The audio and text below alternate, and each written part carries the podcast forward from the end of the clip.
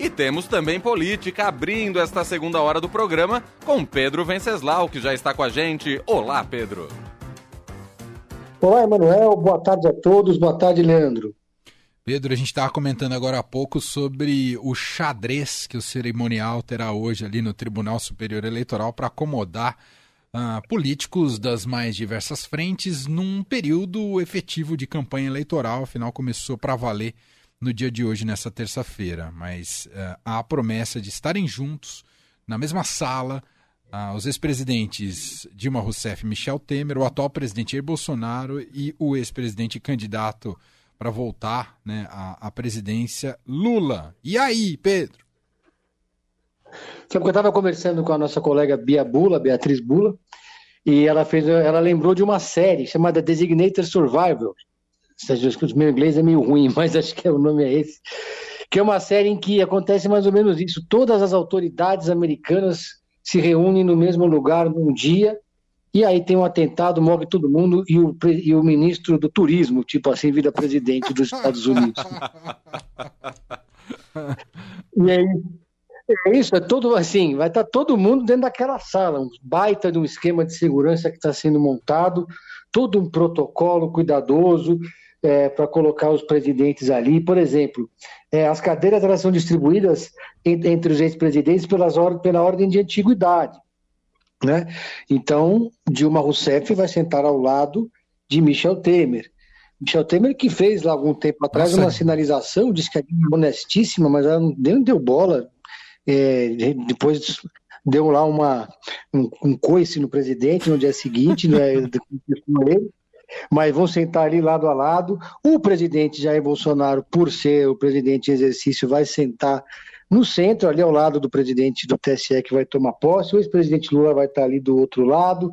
Todo mundo junto, numa sinalização de, de pacificação, né, num momento até de pacificação, é, em que esperam que seja dada uma sinalização nesse primeiro dia de campanha oficial de que vamos ter um pouquinho de tranquilidade nessa, nessa disputa eleitoral. Vamos reunir ali, gregos e baianos vão estar reunidos para a posse é, do Moraes. O, o, Moraes, inclusive, foi até o Palácio do Planalto levar pessoalmente o convite para o presidente Jair Bolsonaro. Então, a expectativa no mundo político é que depois dessa posse, quem sabe, o presidente baixe um pouco o tom nas críticas às urnas eletrônicas, na crítica ao processo eleitoral, nas fake news que estão circulando. Mas é um grande evento nesse primeiro dia de eleição, né, Manuel? É, sem dúvida nenhuma. E eu... eu fazendo uma imagem do, do, que pode significar o encontro de hoje, tanto pode ir para o caminho da pacificação, como muito bem destacou aqui o Pedro Venceslau, como pode acontecer algo parecido com o que a gente viu na Premier League nesse fim de semana entre o Thomas Tuchel e o Antônio Conte, os treinadores que foram se cumprimentar e quase saíram na mão. Você viu essa cena, Pedro?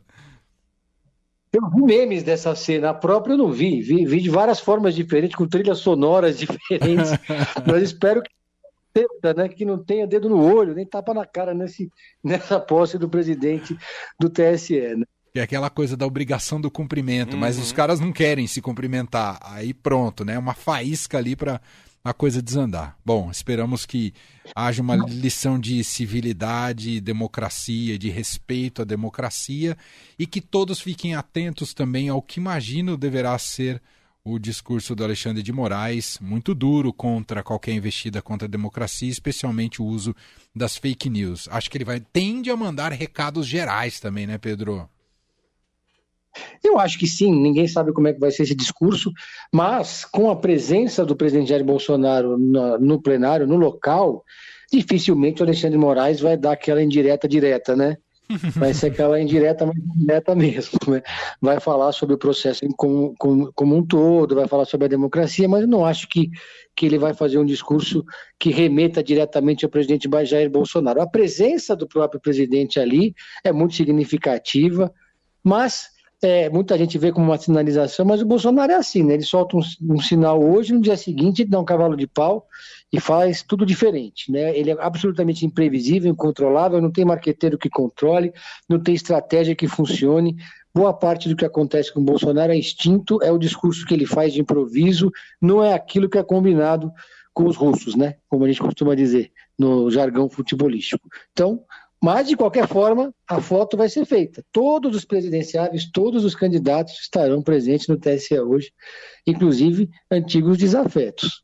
O repórter Wesley Galzo, que acompanha o jurídico aqui pelo Estadão lá em Brasília, né, o setor judiciário, conta aqui que já houve uma vistoria em todo o tribunal pelo grupo antibombas da Polícia Federal.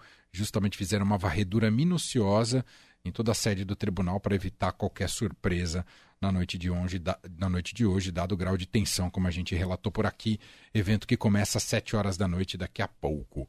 Pedro, quero te ouvir também uma geral de como é que foi esse primeiro dia de campanhas entre os presidenciáveis. Pois é, foi um dia muito marcado por uma questão que já pauta o início dessa campanha eleitoral de forma muito forte, muito intensa, que é a questão da religião. Né? O, o, os bolsonaristas já se, começaram a campanha divulgando uma série de fake news, dizendo que o PT se, e o Lula, se for eleito presidente, vai fechar igrejas evangélicas. É, a própria primeira-dama fez um, participou de um culto dizendo que na época do PT o demônio é que ocupava o Palácio do Planalto, um discurso muito forte para mobilizar a base evangélica é, mais conservadora, claro que gerou reação de outras religiões, especialmente as de matriz africana.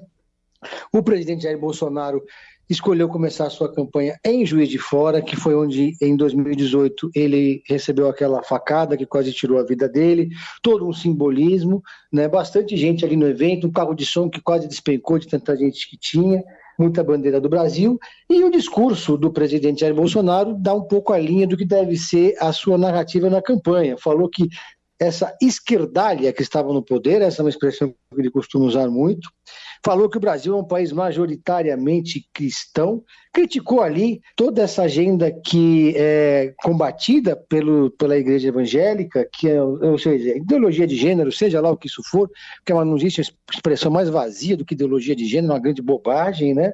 Falou sobre liberação das drogas, sobre aborto, enfim, colocando toda essa agenda na conta do PT. O ex-presidente Lula, por sua vez, escolheu São Bernardo do Campo. Ele faria uma visita a uma fábrica da Zona Sul é, de manhã, mas por questões de segurança cancelou, focou só na agenda da tarde.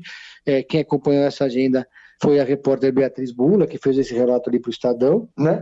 E o ex-presidente Lula dando continuidade à estratégia do PT de tentar combater essa primeira leva de fake news, falou muito sobre a questão também da religião, né? desmentindo que, que o PT vai fechar igrejas, lembrou que foi ele, quando presidente, que sancionou a lei que criou a Marcha para Jesus, falou sobre, as, sobre essas fake news, que, por exemplo, o deputado Marco Feliciano é um dos que tem disseminado a informação de que se o PT vencer vai fechar igrejas, etc e tal, chamou o ex-presidente, chamou o atual presidente de fariseu, de que manipula a boa-fé das pessoas, e falou também bastante em religião.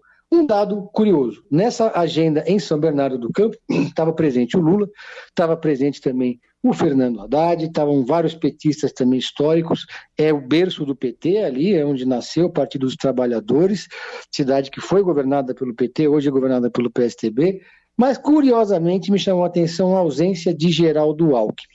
Né?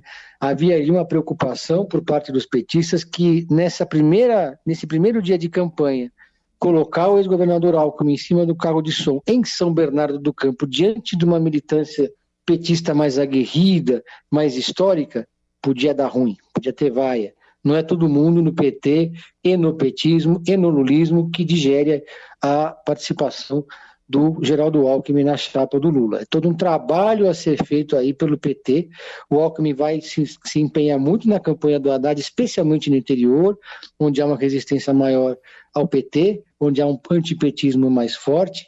Mas ainda na base ideológica do PT, tem gente que torce o nariz para o ex-governador. Aliás, de fato, agora quem a gente, desde a meia-noite, né, é, ao longo de todo o dia de hoje, a gente usa o Instagram, pelo menos o meu, não sei o de vocês, mas o meu Instagram virou uma espécie de barra de rolagem de santinho. Né?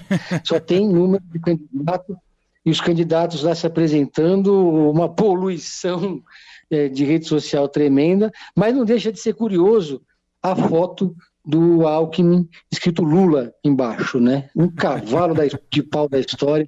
Quem diria, depois de ter visto. Eu estava lá na convenção que lançou o Alckmin em 2018 em Brasília, quando ele disse que o ex-presidente Lula não queria voltar ao Palácio do Planalto, queria voltar ao local do crime. O mundo dá voltas, a lusitana gira, né, Manuel e Leandro? oh, oh, na política, então, dá piruetas infinitas. Ô, Pedro, tem. Hã? O que, que você Duplo falou? tweet escarpado. Isso, exato, exato. Pedro, vamos fechar com aquela dica de sempre? Duas dicas de séries bem rápidas. Uma que eu estou ansiosíssimo, mas eu não, não, descobri ainda exatamente que dia, mas eu sei que essa semana.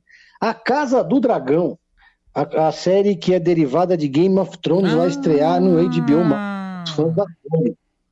Voltamos 200 anos no tempo, estamos na, na gestão Targaryen, Targaryens, né? Os dragões estão de os dragões estão lá de boas, sobrevoando ali o sete a minha capital, né? E tem toda uma trama familiar, os Targaryen já estão há muito tempo no poder. Então, estou uma expectativa muito grande. E uma série que eu assisti essa semana que eu gostei muito, assisti com certo atraso, mas eu indico, Adriano, o Imperador da Paramount+.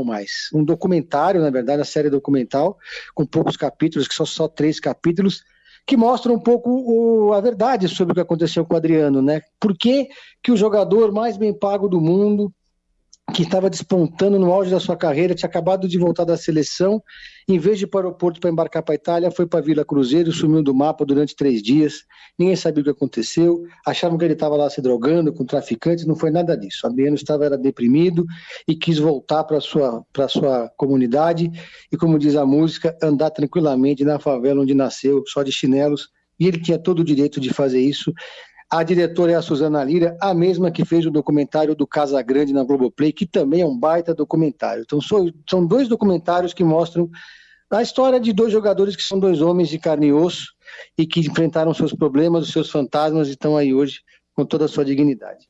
Muito bem. Pedro Venceslau, belíssima dica, tá muito elogiado mesmo, de fato, Verdade. esse documentário. Eu vi muitos elogios. E a Casa do Dragão estreia domingo, dia 21, Pedro. A Casa do Dragão. Ah, muito bem. Porque eu li algumas matérias aí, todo mundo, essa semana, essa semana aqui, essa semana é longa, né? Hoje é terça, já tá. eu vi. Conver... Converse... de maratonar. Conversei hoje com uma fã de Game of Thrones que sabe todos os detalhes, assim, de uma maneira impressionante. Talvez seja a maior especialista em Game of Thrones no Brasil. Uh, e ela estava ansiosíssima para a estreia da Casa do Dragão. Eu, eu não, nem comecei a original, então acho que não vou visitar essa casa aí, viu, Pedro? Uh. Para tudo, pede um sabático aí, que até domingo você consegue chegar lá. Você vai pedir uma licença de um ano para dar conta. Para uma boa causa. um abraço, Pedro. Valeu, pessoal. Um abraço. Valeu.